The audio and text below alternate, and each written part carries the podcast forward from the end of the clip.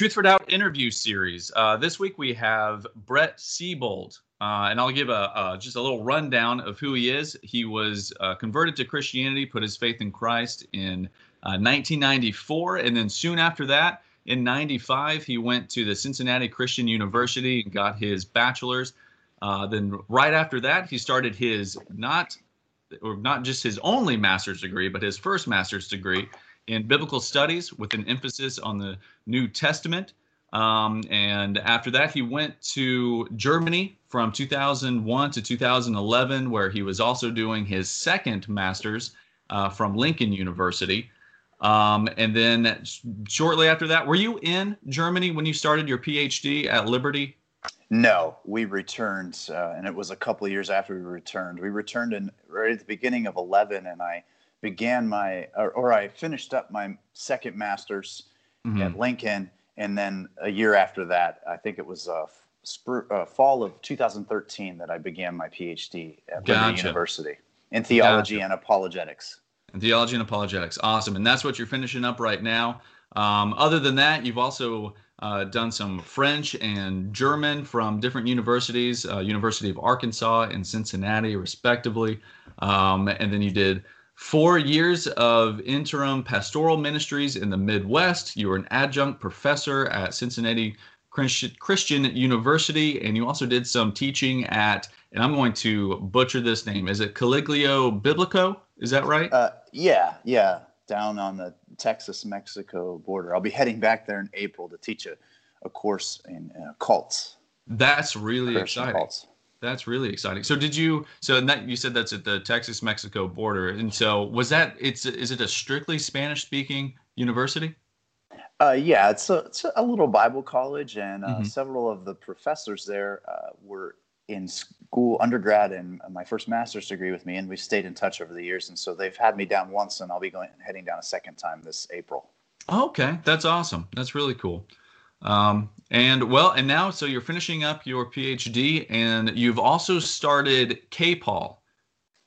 And right. so, so what exactly is KPOL? What are you doing with that? Well, KPOL stands for Contact Apologetics, and uh, underneath the umbrella of a contact mission, as uh, Michael, you're familiar with contact mission, mm-hmm. and um, I, you know we're formulating sort of a motto or uh, you know little saying or description of KPOL. Uh, I like to say uh, international apologetics with an individual touch.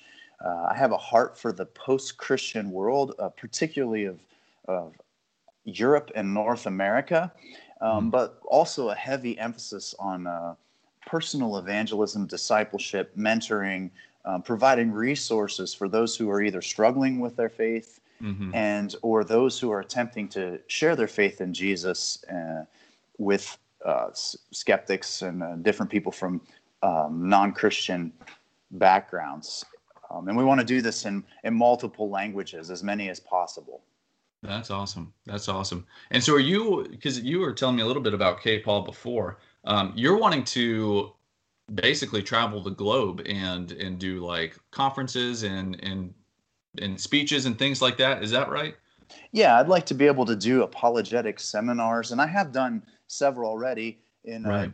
uh, I speak German and English, of course, and and I'm working on my French, um, and hope to be able to master French enough that I can get. Uh, get to the point where I can do sermons and apologetic uh, seminars in these and dialogue uh, in these three languages. Um, My so. goodness, that's that's incredible. I know how to say um, "Where is the bathroom?" and "I'm hungry and thirsty" in German. Sehr uh. That's that's about all I got for you. um, but but that's incredible, man. That's really exciting, and and I've I've been really excited to to see what you've been doing with KPOL, and uh, and uh, you are probably also one of the most well connected people I have ever been around in my life because we were at the ICOM, the International Conference on Missions, together, and the amount of people that you knew there was just astounding. You know so many people. It's incredible. Well, all glory to God. I just have been blessed to be in many different settings, and um, I, I, I, married into a great family. I married my wife Heather, and her, her father's a a pastor, preached for over 40 years, and just uh, know been been able to preach in lots of churches and had great. God's blessed me with great uh, brothers and sisters in Christ uh, around the globe. Yeah, that's awesome. That's fantastic. So, well, I'm going to go ahead and just kind of throw a, a softball question at you um, right at the beginning. And I want to know what actually drew you into apologetics. Was it a particular non believer in your life? Was apologetics uh, influential in your own, um, you know, early faith in Christ? How, how did that happen? Well, there, there are several uh, little uh, tidbits. When I was, before I became a Christian, I went to a youth retreat with some friends who were Christians. Um, and uh, it, was it was in Pennsylvania, and I remember going to this youth retreat, and we're riding in the van. I think I was 15 or 16, and they kept talking about this guy Josh McDowell who was going to be speaking, and I'm like, who's Josh yeah. McDowell? And um, you know, maybe some of the uh, younger audience might not know Josh McDowell. Perhaps you know his son Sean McDowell, but Josh McDowell was going to be the main speaker at this conference, and he, I'll, I'll just put it this way: he spoke for two hours um, then we had an intermission, and his first, if I recall correctly, his first uh, speech or message was in he wore a suit, like a three piece suit. Then he went upstairs uh, in the intermission and put on like a jogging suit and came down and spoke for two more hours. Um, and and I was just so impressed with with his knowledge, his faith. Um, he really put I hate to say it, uh, I don't know how to say it better. He put the fear of the Lord in me, and um, right and and as far as I was concerned, he could have kept going for another four hours. I did not know that you could combine uh, reasoned thinking, rational argument with faith in Jesus. I had never right. heard that before. A second experience after I became a Christian, I was um, excited about sharing my faith, and I had studied the Gospels uh, very intently uh, up to my leading up to my conversion, and I kept asking the question, you know, is this true? Is this really true, what I'm reading about Jesus? And I became convinced that it was. It just seemed like the authors were saying, this is Jesus as we experienced him. Mm-hmm. Well, um, I was my senior year of high school, recently given my life to Christ, and um, I was in the band room and I was in choir. The choir was exiting the band room while the band was coming in. And so we were mingling with the band members. And I remember this, this, this friend of mine, uh, his name was Mark Phelps. Um, actually saw him a couple years ago at one of my uh, at, at, our 20th high school uh, reunion, and mm-hmm. and we were I was sharing Jesus. I was talking about God. I was excited. I could you couldn't keep me still about Jesus, and I remember Mark just looking at me and saying, "Prove it, prove it, prove that God exists, prove that you know that Jesus really was a son of God, that he he rose from the grave." And I had no answer for him. Um, I, I was stumped Mm-hmm. And I, remember a good friend of mine, Jason Hills, put his hand on my shoulder and said, Brett, I think you're done here. Um, you, know, you need to step back. And, and he was right because, and, and, and I really trace um, sort of the, the birth of my desire to um, study apologetics and not be caught in that situation again to that, to that point um, where, where, where I couldn't. Now I can't, I wouldn't tell you here 24, 25 years later that I can prove beyond a shadow of doubt that God exists or that um, that Jesus rose from the grave, that he was the mm-hmm. Son of God, that the Bible is reliable. But I would say this I eagerly seek out those questions mm-hmm. and I'm excited and I welcome them and I, I think I react with, with, with, a, with a calmness that I didn't when I was 18. Right, right. That so I'm going to, and I think that's really interesting because that's that's kind of similar to to my own in, introduction, I guess, to apologetics. Is um, is a friend of mine in high school, you know, basically saying the same thing. Like, you know, there is no empirical evidence that I can understand, and this is my friend speaking, that I right. can see to have any reason to believe that there is anything supernatural. So prove to me why you think that there is. And I kind of went through the same thing. I went through this kind of like this heart-stopping moment of of not only you know how do I prove it to my friend, but then I came to the realization that you know what is my own faith based right. on? You know, is right. it just based on this? Um, you know, this blind faith that I've had since I was uh, a kid. You know, is it I just born into it, or is there you know something more there? And that's where I started wanting to to dig a little bit deeper, so I can sure. completely completely relate to to that. I I do want to ask you a question though, and I did not sure. tell you I was going to ask this. It's okay. So I, am sorry. I hope this doesn't uh, nope, uh, you're mess fine. you up or anything. But um, so you know, throughout the course of of Christianity and its relationship to you know philosophy, you have these people who are always trying to understand the relationship between faith and reason. Um, and you see different answers to that through, you know, Augustine or Aquinas or, or John Locke, all these different people. Um, what what would you say is the relationship between faith and and reason? I, think uh, God gave us reason uh, as a gift. I, I think mm-hmm. it is uh, foolish to assume that only since the Enlightenment are we actually using reason, and that reason necessarily leads us to the conclusion that God, the belief in God is irrational.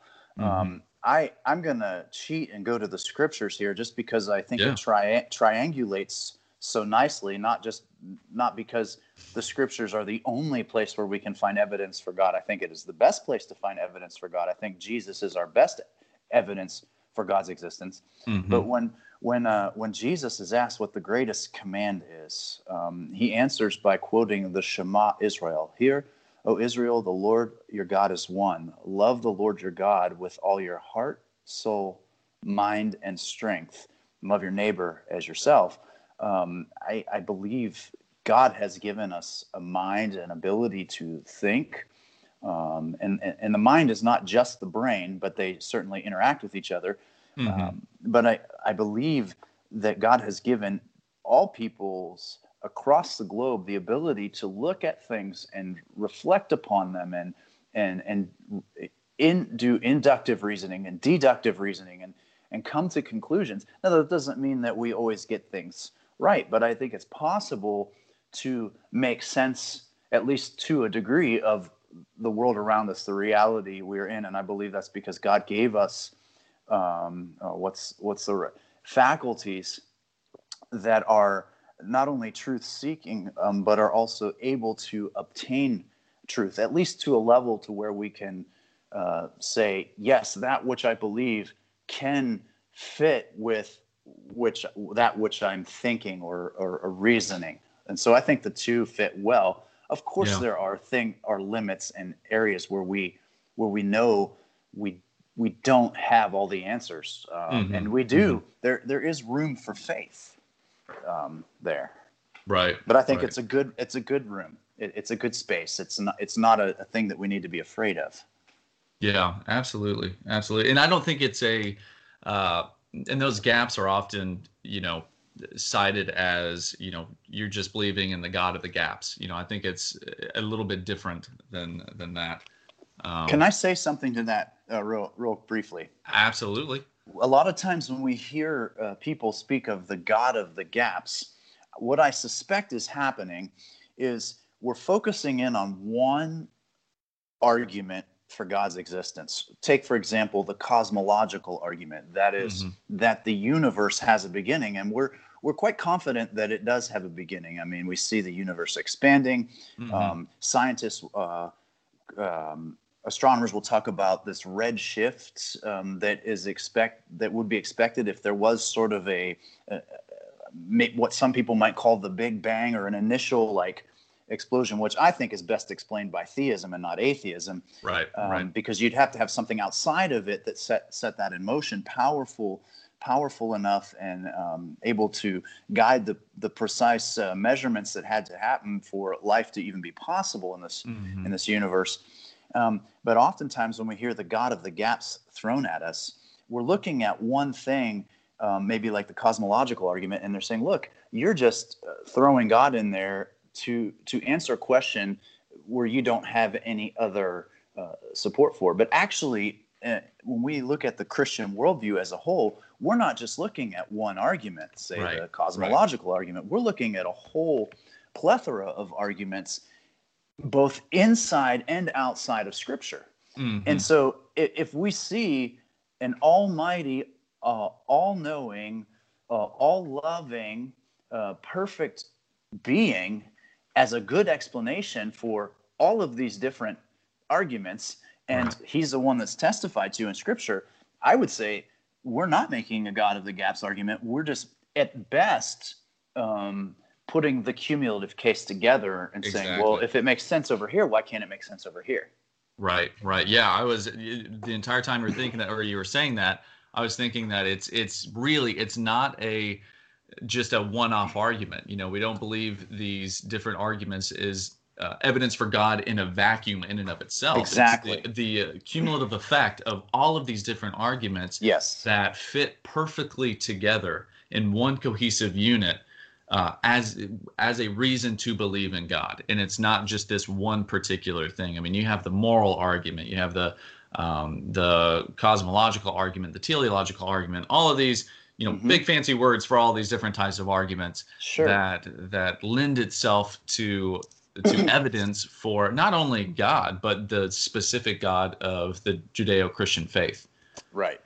So, yeah, and that kind of I mean honestly that kind of leads me straight into, you know, the the main thing I wanted to talk to you about, which is your dissertation for your PhD.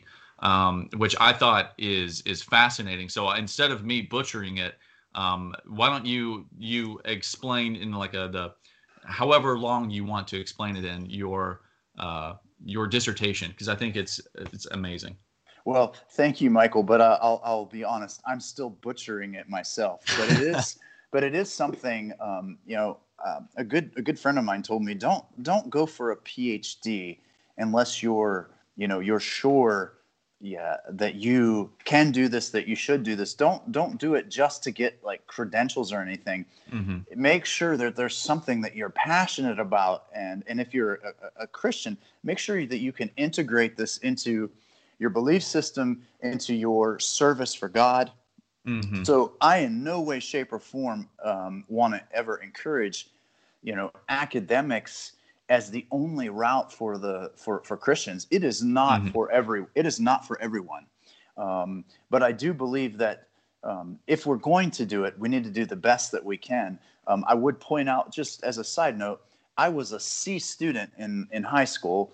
Mm-hmm. Um, for uh, you know, average grades were C's, and uh, after um, gave my life to Christ, God kind of turned that around and really gave me a heart for for a, a deeper study, and uh, I want to use it to to bless other people and, and reach the world. So my my thesis, my dissertation, when I back in 2004 when we were serving in Germany, I uh, I became interested in uh, around every Christmas and Easter, I would find these articles.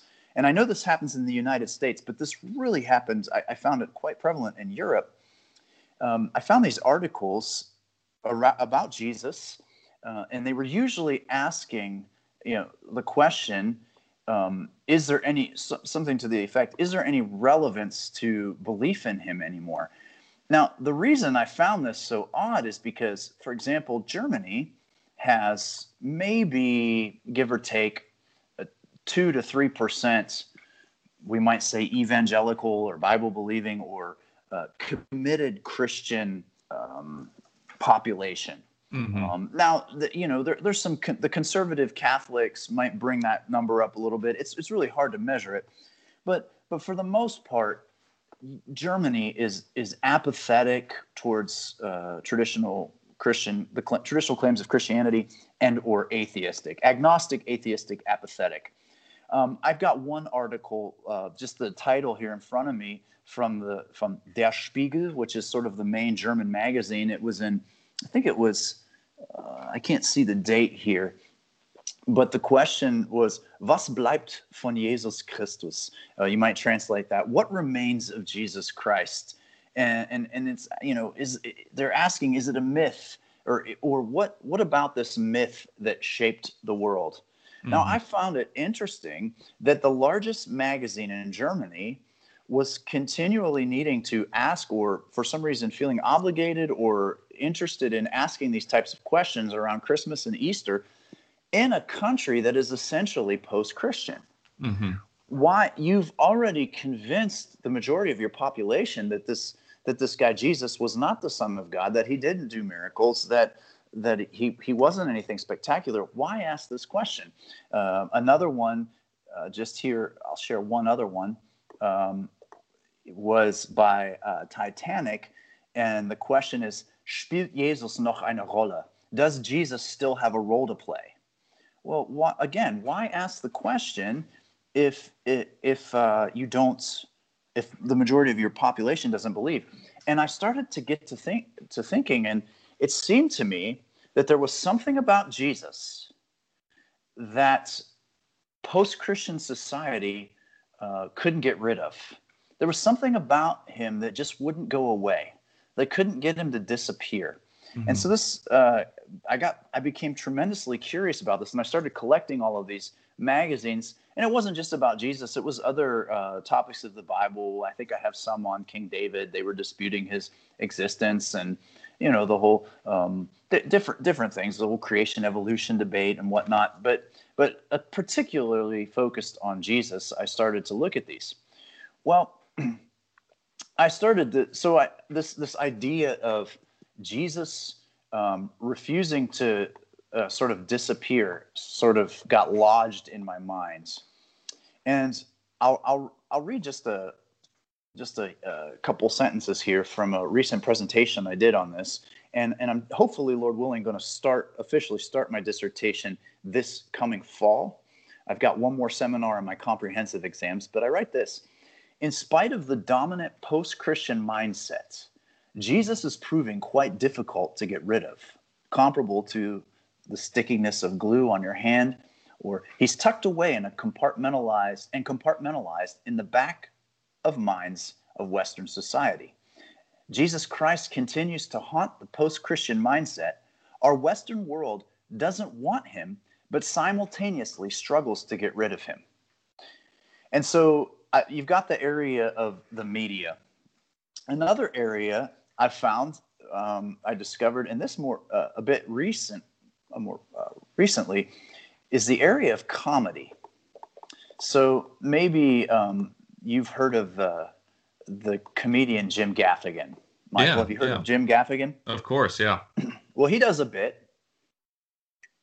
He does a, uh, a comic bit in, on his album Beyond the Pale, um, and he toys with the distinction between Jesus the carpenter and Jesus the Messiah.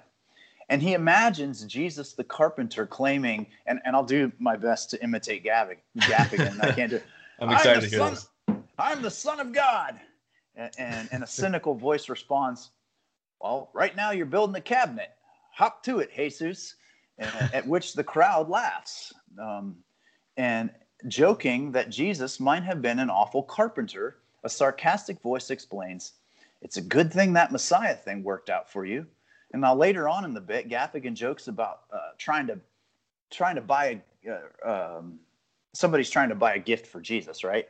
And he imagines someone buying him a pair of socks, right? And in an airy, sarcastic voice, Gaffigan then imitates Jesus saying, "Oh, oh, socks. Gee, thanks. You know I'm dying for your sins, right?" And the crowd just starts laughing, um, and and it occurred to me these jokes function because the crowd, doubtfully made up uh, exclusively of confessing Christians or you know believers, mm-hmm. but they mm-hmm. sort of subconsciously affirm um, the minimal facts of Jesus's messianic claims and the early Christian belief that his crucifixion was of sacrificial and theological significance. In mm-hmm. other words, the joke in indirectly exposes subconscious belief in the key aspects of the biblical portrait of Jesus. Now, um, so what I'm what I'm saying is the post-Christian mindset has has sort of rejected Jesus, but it hasn't really gotten away completely from the biblical portrait of him. It sort of suppressed that biblical portrait. Right. And these jokes by Gaffigan or these uh, these media portrayals of Jesus or these questions in in um, populations where you have very very low committed Christians, very low percentage of Christ, committed Christians. These things, I believe, expose the fact that Jesus is really hard to get rid of. That he sort of sticks in the back of our minds. Mm-hmm. Um, and so, the main part of my dissertation, I'm going to look at um, I'm going to look at some of these these media types and different aspects. I'll look at comedy briefly, But the main thing, the main part, the main bulk of my dissertation, I plan to study the development of what I call, um, and others have called, negative higher criticism of Bible and particularly, or in general, and in particular, Jesus.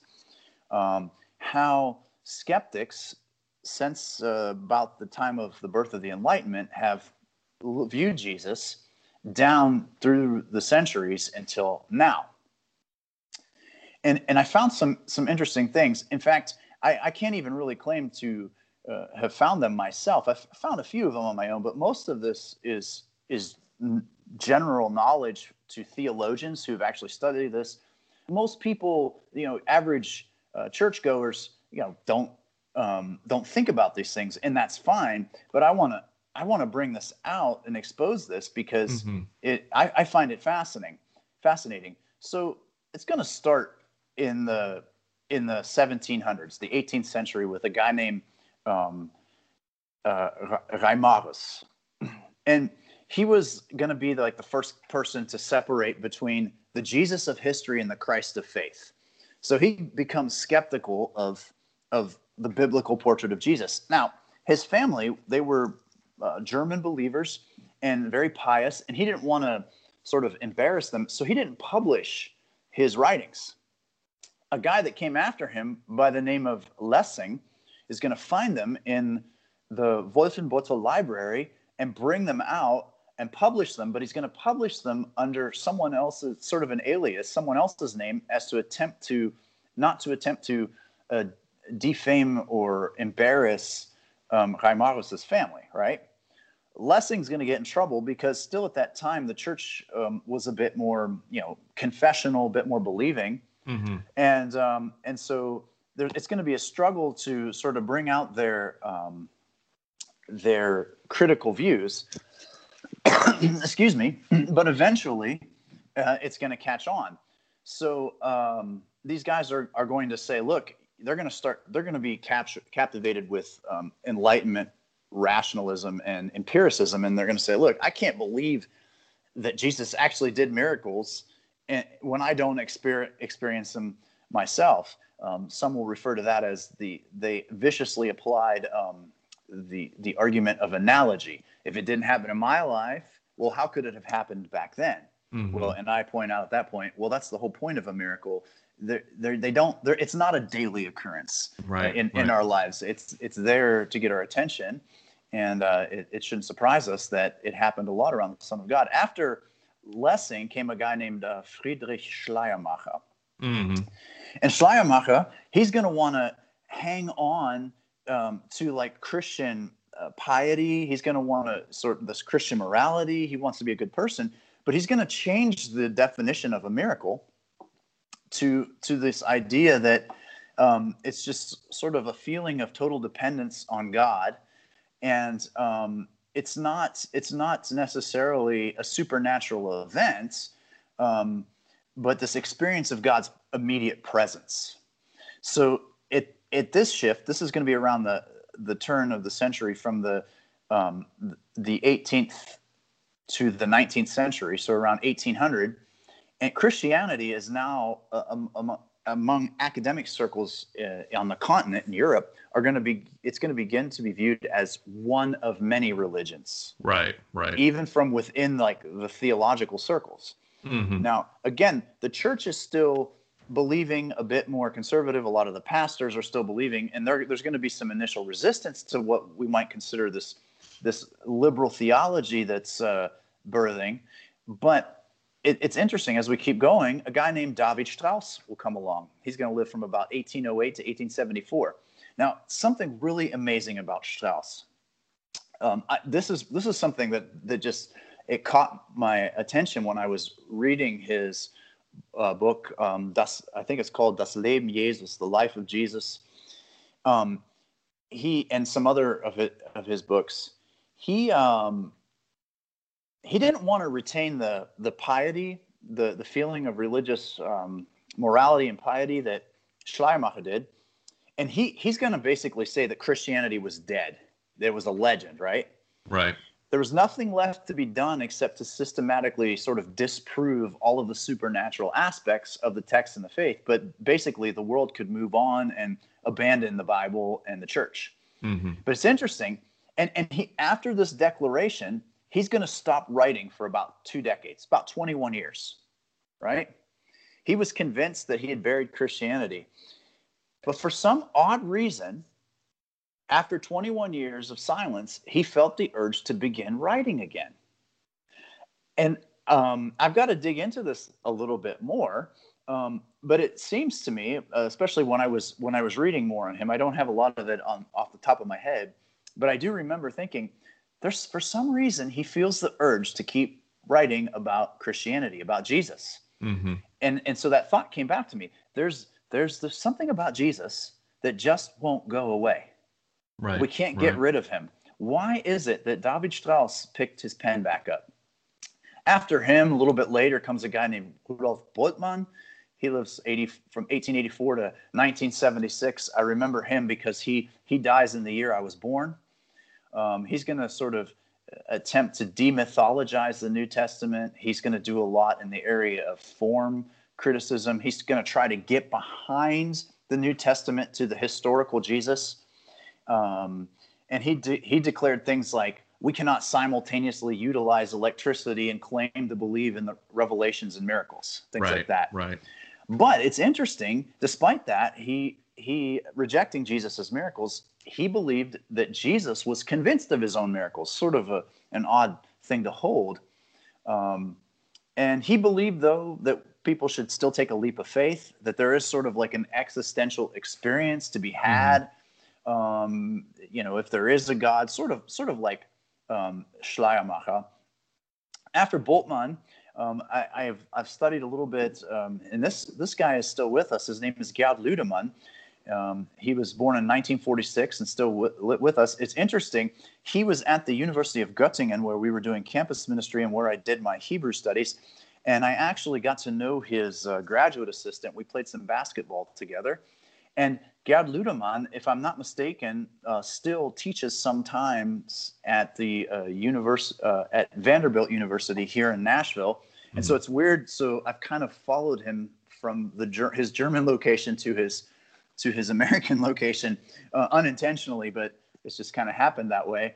Um, but Gerd Ludemann is going to come up with the idea that Paul invented the resurrection hmm. and then was able to convince others like like Peter and the others that he was actually resurrected. Mm-hmm. Um, he, he said he had guilty feelings for um, persecuting the Christians in the early church. And so he does it based on Romans uh, 7. I've written a couple papers about this. And I also, um, I got to talk to William Lane Craig in person about this because he's, oh, wow. he's, he's debated uh, Ludemann on this topic. Uh, I, either, I don't know if they did it in person or they just emailing back and forth. And I also know that uh, N.T. Wright has engaged Ludemann on this issue. but um, it's interesting. You keep you keep going through this history of negative higher criticism. Go from Gerd Ludemann to a guy named John Dominic Crossan. Crossan is going to say yet again something different about Jesus. Jesus was not buried; rather, he was tossed in a common pit or eaten by wild dogs. Hmm. Um, he, he, I think he says this because someone who died on the cross was so despicable that there's no way he would have been buried in a in a known tomb um, you know, such as Joseph Joseph of Arimathea or something like this. Yeah. Um, and I got to ask him a question um, one time face to face. Very intimidating man for only being about five foot seven or five foot eight, about 120 pounds sopping wet. Very brilliant man, John Dominic Crossan. But he too had a sort of a different take on Jesus. Bart Ehrman, 1955 to he's still with us. He claims, now get this, he claims there are too many discrepancies in the early Greek New Testament manuscripts so that we can't actually reconstruct the original New Testament documents. Now, notice this, Michael. Um, Bultmann said we have the original texts, but they are myth laden, and we so we have to get rid of the mythological aspect of that. Right. Um, Strauss would say, um, you know, it was legendary. Uh, Reimarus said um, it was fraudulent. Ludemann said that Paul made it up, And here Ehrman's saying we don't even have the original texts. We don't know Right, what the first right. Christian believed. And so here's my point. How is it how is it that the brightest minds of over 200 years of liberal theology cannot agree on who Jesus was? Right. Right. Why is it so hard to figure out what happened to Jesus, yet they are so curious about him? Now, Paul Tillich sort of echoes, I think, what I'm saying here. Um, he says, but seen in the lights of its basic intention, the attempt of historical criticism to find empirical truth about Jesus of Nazareth was a failure. The negative higher critics' attempt to find the historical Jesus could not get them behind the sources. They, they really they failed at that. Ernst Käsemann, he wrote a book called Das Problem des historischen Jesus, the problem of the historical Jesus. Well, why does he why does he call it a problem? Why is it why does it persist to be a problem? Why can't the brightest minds of theology and history solve the riddle of Jesus' identity? Right. And but yet they're still curious about him. Crossan, John Dominic Crossan, that intimidating Irish priest uh, I told you about, that was just a little guy, um, but very, um, very brilliant. Um, he says historical Jesus research becomes a bad joke because we can't get, we cannot get to Jesus. Everyone's got their own version of him. hmm Um, and I and so I'm asking the question: What other historical figures ever cause such a conundrum that that we're still wrestling about, and it still sort of plagues us that um, we feel the need to write articles about him, even though the majority of um, our say Germany doesn't believe in him anymore, or France or England, and it's becoming that way in North America. Why is it that at Christmas and Easter we still feel the need to talk about Jesus. um, it's uh, this guy named Werner Kelber puts it this way, and this is my translation: the diversity of the portraits of Jesus um, is undeniable. So it's undeniable that there that there are all these different versions of Jesus, hmm but the inability to abandon the historical inquiry inquiry into Jesus is just as palpable. So on one hand, they can't agree, but on the other hand, they can't seem to just hang hang uh, uh, throw in the towel, right. hang up the right. gloves, um, like uh, like um, David Strauss experienced. There's something about Jesus that uh, people that keeps the the skeptics going. Um, Albert Schweitzer, in his book *The Quest for the Historical Jesus*, write, writes this. But it was not only each epoch that found its reflections in Jesus. Each individual created him in accordance with his own character. There is no historical task which so reveals a man's true self as the writing of a life of Jesus. I think it's so telling. I mean, Mhm. he, he's saying, look, we got to be honest. We are reading our own skepticism into Jesus. We're reading our, ourselves into Jesus.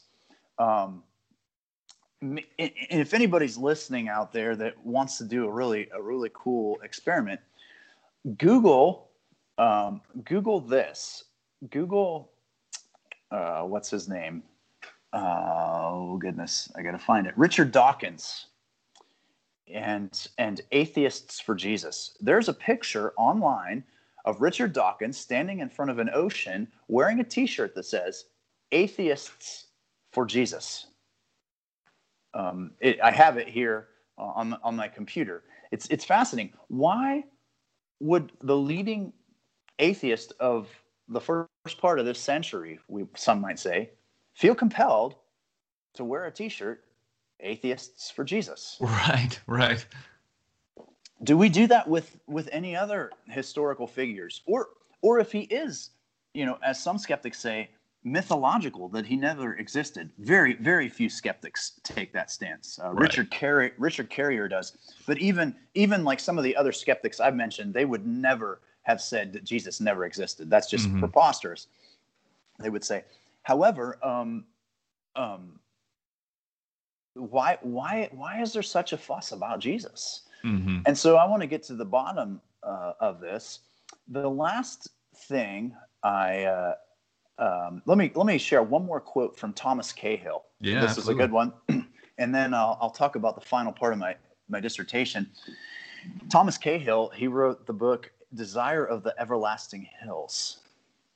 And he writes this In all the tragic drama of antiquity, whether lived or tagged, we detect the same pattern. Hero, be he Alexander or Oedipus, reaches his pinnacle only to be cut down. Only in the drama of Jesus does the opposite pattern hold. The hero is cut down only to be raised up.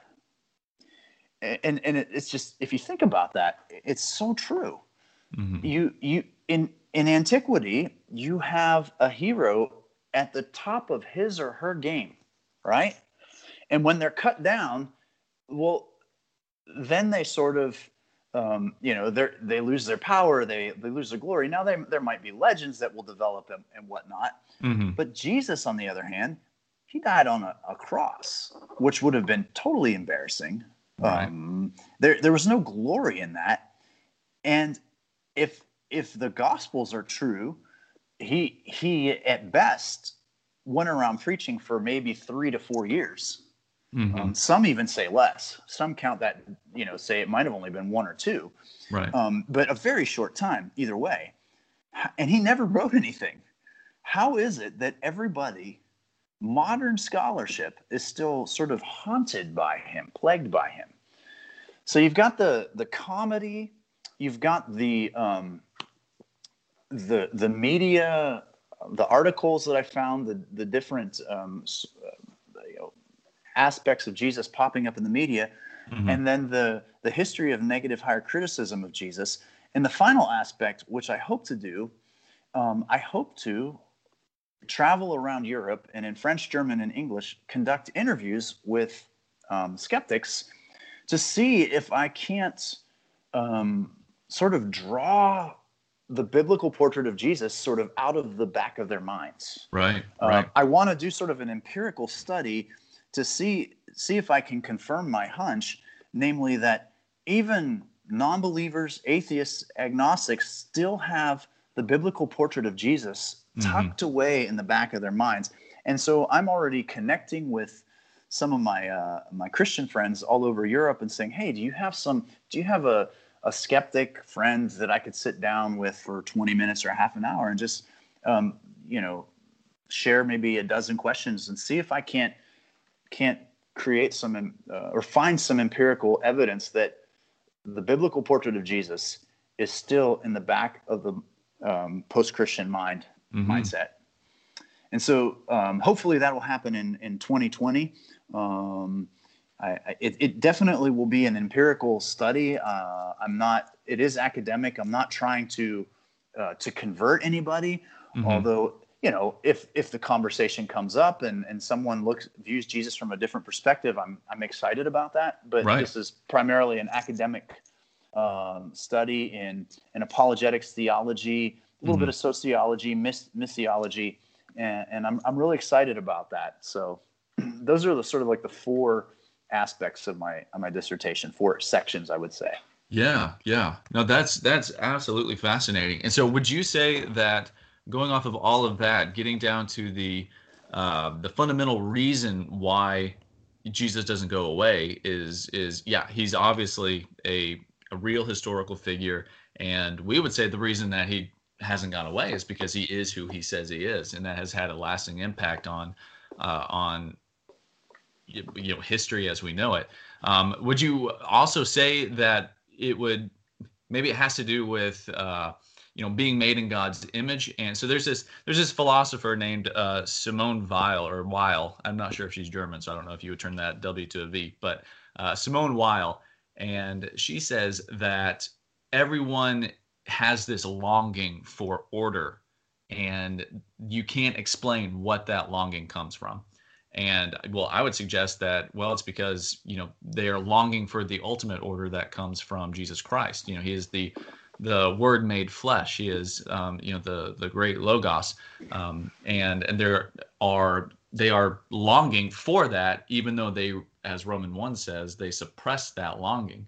Uh, would you say that it would possibly be similar in this regard as well? That they, the reason why Jesus can't get out of their mind is because, well, they're made in the image of God, and so they, they long to know Him, or they long for him and yet they repress him and they try to shove down the evidences as as hard as they can to to cover that up I, I think that's a that that's the way I would sort of interpret that. Now I want to be careful. I don't want to claim that you know I I know this with absolute certainty, but sure. yeah, that that's sort of the direction I'm leaning.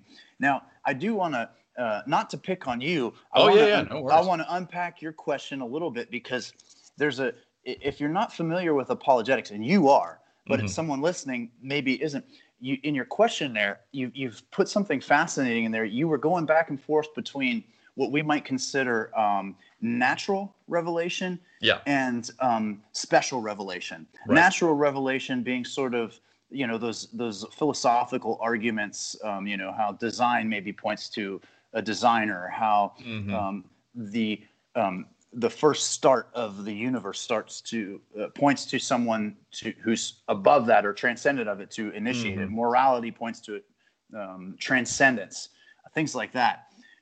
there's another argument in there, and I won't. It's it's a little too complicated to unpack it here. It's known as the ontological argument. Right, right, and and it's it, it's it's it's not as uh, a lot of people don't like it. A lot of apologists don't like it as much as the other three. I mm-hmm. happen to uh, find it fascinating, but it it basically, in a nutshell, you know, toys with the idea: why is it that we can so easily conceive of a God? Yeah even even the the one denying god knows what he or she is denying has a referent for that being and doesn't really struggle to um, know that that being which he or she is denying we might mm-hmm. think of psalm 14 1 the um, where it talks about those who de- who deny god mm-hmm. um, now i find it interesting because i have often wrestled when thinking about the ontological arguments um, which is basically I can't conceive of a of a, of a higher being than God, and and and and to be the highest being, you you know, um, Anselm made this argument: existence mm-hmm. would have to be part of of his predicate or description or skill set or being, right? Uh, mm-hmm. Existence would have to be, right? Because if you don't exist, well, you're obviously not the highest being. Yeah, exactly. Says, it's greater to exist than not to exist, right? Exactly. And as soon as you say, well, that being doesn't exist, you can still imagine a being greater than that than right, one right. who does. Yeah. And so that it's it, it is kind of circular, and that's one of the reasons people don't like the argument. But it's really right. fascinating, and and it's fun to get that argument in your head and like walk through the woods and just walk in circles and um, wrestle with that. It, it, I do think, like you said, we are created in God's image, and and I think it is it's amazing how sim how simply we humans can conceive of of this being God. Mm-hmm.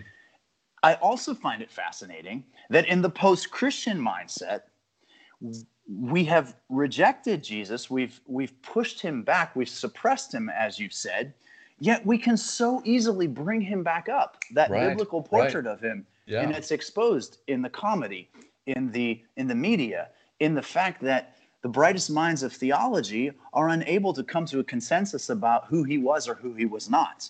Actually, those of us who have shared consensus on who Jesus was. Mm-hmm. It's Eastern Orthodox, uh, uh, believing Roman Catholics, and um, the rest of us Protestant, um, you know, evangelical Christians, whatever, however you want to describe us. Basically, those of us who start with yes, the the Bible tells us about who Jesus actually was. We don't really we, we disagree on a lot of things, but we rarely sure. disagree about about Jesus, who he was, what he what he did, what he said, and I and I uh, conclude your question with a verse uh, attributed to Jesus uh, from Matthew 16, 18. He's talking with um, Peter, and uh, I think um, either the 12 disciples or the inner circle, they're discussing, you know, who, who do the crowds say that I am? Um, and, you know, some say um, Elijah, some say another prophet and whatnot. And uh, Jesus starts to talk about, um, you know, or Peter confesses, "You, we believe, you know, like you're the Christ, the Son of the Living God, or something like this." And and Jesus, you know, says uh, basically applauds him and says, um, "Peter, you know, uh, you're my rock," or uh, and and I think he's you know emphasizing more the confession necessarily than than Peter himself. I'm not suggesting like like my Roman Catholic friends do that that Peter was the first pope or something like this, but he says the effect uh, upon this rock I will build my church. And then he says this, and the gates of Hades will not overcome it. Mm-hmm. If negative higher criticism of the Bible and historical Jesus, of the biblical portrait of Jesus, is in some way or in any way can be likened to the gates of Hades, I believe we are seeing it not prevail over the biblical portrait of Jesus. Right, right. Absolutely. It, we can't, and, and we have a historical modern um, unfolding of really um, high powered attempts to get rid of him, and it's not working. Right. Right. Man. Gosh, well, we need to have a part two to this conversation because this is absolutely fascinating, and and there's, I feel like we could go way deeper into this and and explore it more. But uh, we're running out of time, and I want to ask you one more question, uh, real quick. That's sure. it's more, I guess, more practical and more focused on people who are you know maybe dabbling into apologetics for the first time or they've they've never heard of apologetics before and they want to know how they can best um, reach their unbelieving friends who do have some of these questions. So, what is some practical advice that you would that you would give to our Christian brothers and sisters um, who are who are just starting out on on some of this stuff? Sure, I'll give you uh, three things. Number one, I'm going to steal from from Peter. Uh, I believe it's First Peter three fifteen. He says, um, you know, but in your heart set apart Christ as Lord. Always be prepared to give um, reasons for the hope that you have. Mm-hmm. Um, and that's where we get that Greek that Greek word apologia, uh, where we get apologetics, sort of give a reason, give a defense for your faith. But then he adds this this key line: do it with gentleness and respect. Yeah. Remember, if you do if you are if you do go into apologetics, it's not just to we're not just doing this to you know be smart or to show how we can best someone in an argument. No, no, no. God loves people. Um, mm-hmm. He he actually cares about these people. He cares about us. He cares about everyone, and he cares about the ones with whom you are dialoguing. So make sure, no matter what, that you always respect uh, the person you're talking with and and love them and be kind to them. Um, I think Ravi Zacharias puts puts it this way, and I'm going to butcher him. Um, be able to differentiate between the idea and the and the person. Right. If yeah. if somebody is is holding a what we consider to be a false idea or a faulty idea, go after the idea, but don't but don't go after the person. Right. That, right. And I and I have made that mistake before, and I'm I'm I'm still learning at that. Another another um, I, I, uh, thing is um, be prepared to study. Be, and do it to God's glory. Don't mm-hmm. don't. This is a, this is a service. This is doing the work of an evangelist or a teacher um, this is do this to the glory of God, and don't just um, don't just expect to be able to do this um, easily. You're going to have to work at it, and it's going to take time. I'm still learning, and I've been and I've been doing this for you know since I've become a Christian, like 25 years ago or so. So, and and finally, I'd say this: get started before you know everything. And by the way, you'll never know everything. Right. don't don't worry about not having all the answers. The, the Bible tells us we won't have all the answers. It says we we know in part, but when the perfect comes, we will know as as we are known. Um, 1 Corinthians uh, 13, I believe it is. So we don't know everything, but mm-hmm. use the dialogues you have with your your skeptic friends and whatever religious background or philosophy or worldview they come from. Use that as an, as fuel for learning. Yeah. Um, it's it's okay, especially if we're dialoguing and building relationships, which we should be. Not not trying to convince people in one two minute um, presentation of our faith. Um, we're building these dialogues. We can always revisit the conversation. We can mm-hmm. tell people, you know, I don't know the answer to that question. Let me get back to you, or let me think about that. Well, I, I guarantee you, if we if we take that approach, we're going to be more trustworthy. We're going to be more authentic. We're going to um, I think, earn more respect instead of acting like we have to dis- defend everything tooth and nail um, and, and, and presume to know everything because we don't. We don't. Right. We're, right. we're on a journey. We're discovering, we're learning. Um, and, and it's okay to admit we don't know everything. Just keep going. Uh, get Absolutely. started, keep going. Thank you, awesome. Michael. Yeah, no problem. Um, so yeah, and lastly, um, is there anything? How can people who are listening right now find you? How can they find out about you and support you and all that good stuff?